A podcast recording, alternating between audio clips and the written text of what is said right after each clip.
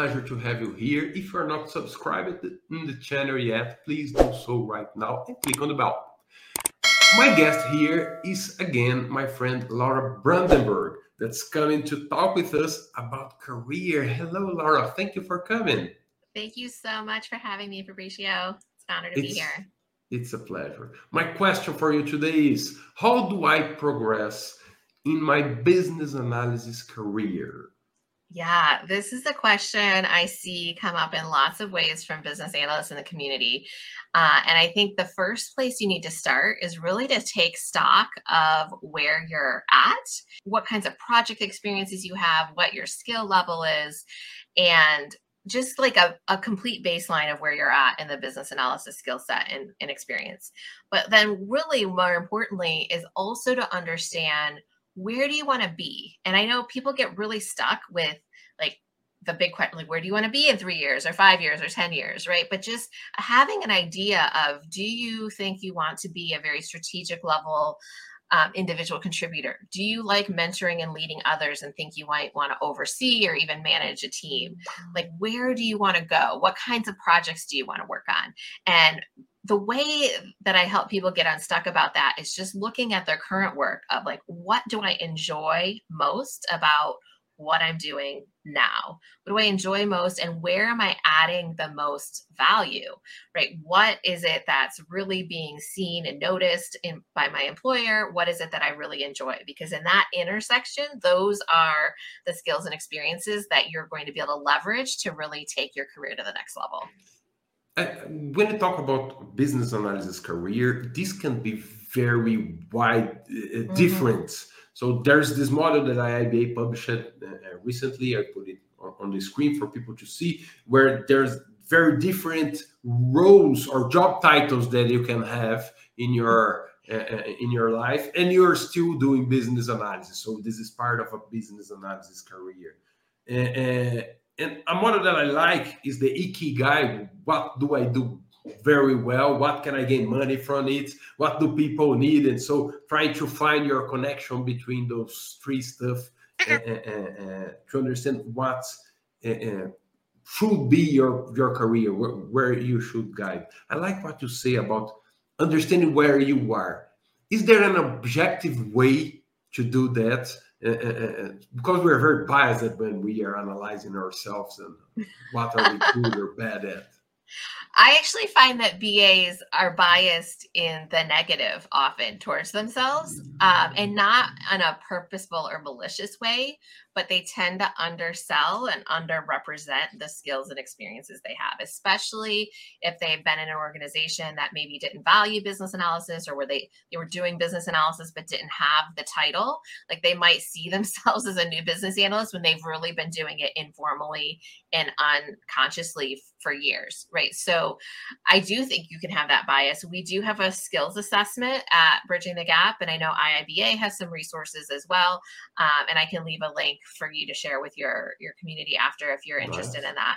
But I think it's just a great way to like look at what are the skills I have, and we also ask you to gauge like not just do I have that skill, but like to what what complexity have I used that skill? Like, did I use that on a project with just one person? Was that for say meeting facilitation as an example have i had an interview with one person? Have i facilitated meetings with maybe three or four people? What level have those people been at in the organization? Or maybe i've even facilitated a workshop with 10 people right? So it's one skill that's very a different level of complexity um, that really does shape where you might want to go next with your career. Interesting. And when you if, if i can understand very well what are my skills i can um, understand where i want to go and, and, and try to to find the gap but this where i want to go sometimes are not very clear because I don't know what's the best place to go. So mm. if you could provide some some of our view about what are the best options for those who have business analysis, despite this is so huge uh, amount of opportunities, what do you see as the main options for someone with the skills of business analysis to develop their career, or the ones that you think are are evolving better in, in, in the market? Yeah, I mean, I think as you mentioned, there is no lack of opportunities. The business analysis skill set really does set you up to succeed and excel in multiple different roles and multiple different capacities.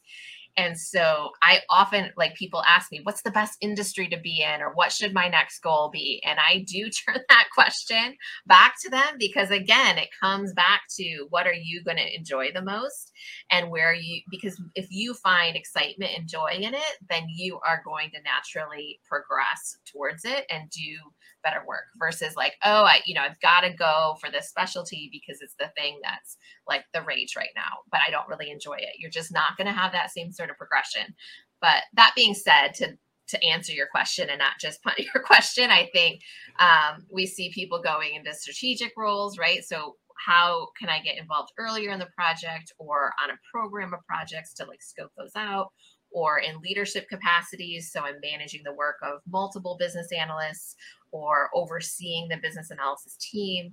Uh, and and also just like very high end individual business analysis work but on more strategic and more complex projects. So like those are three different areas that you might be like which one of those feels like the thing that i want most? And like lean in towards that and then build some stepping stones to get towards it. Okay and my final question for you in this progression i found where i am i see where i want to be because that's the love of my life, the way that I that I would like to spend my time.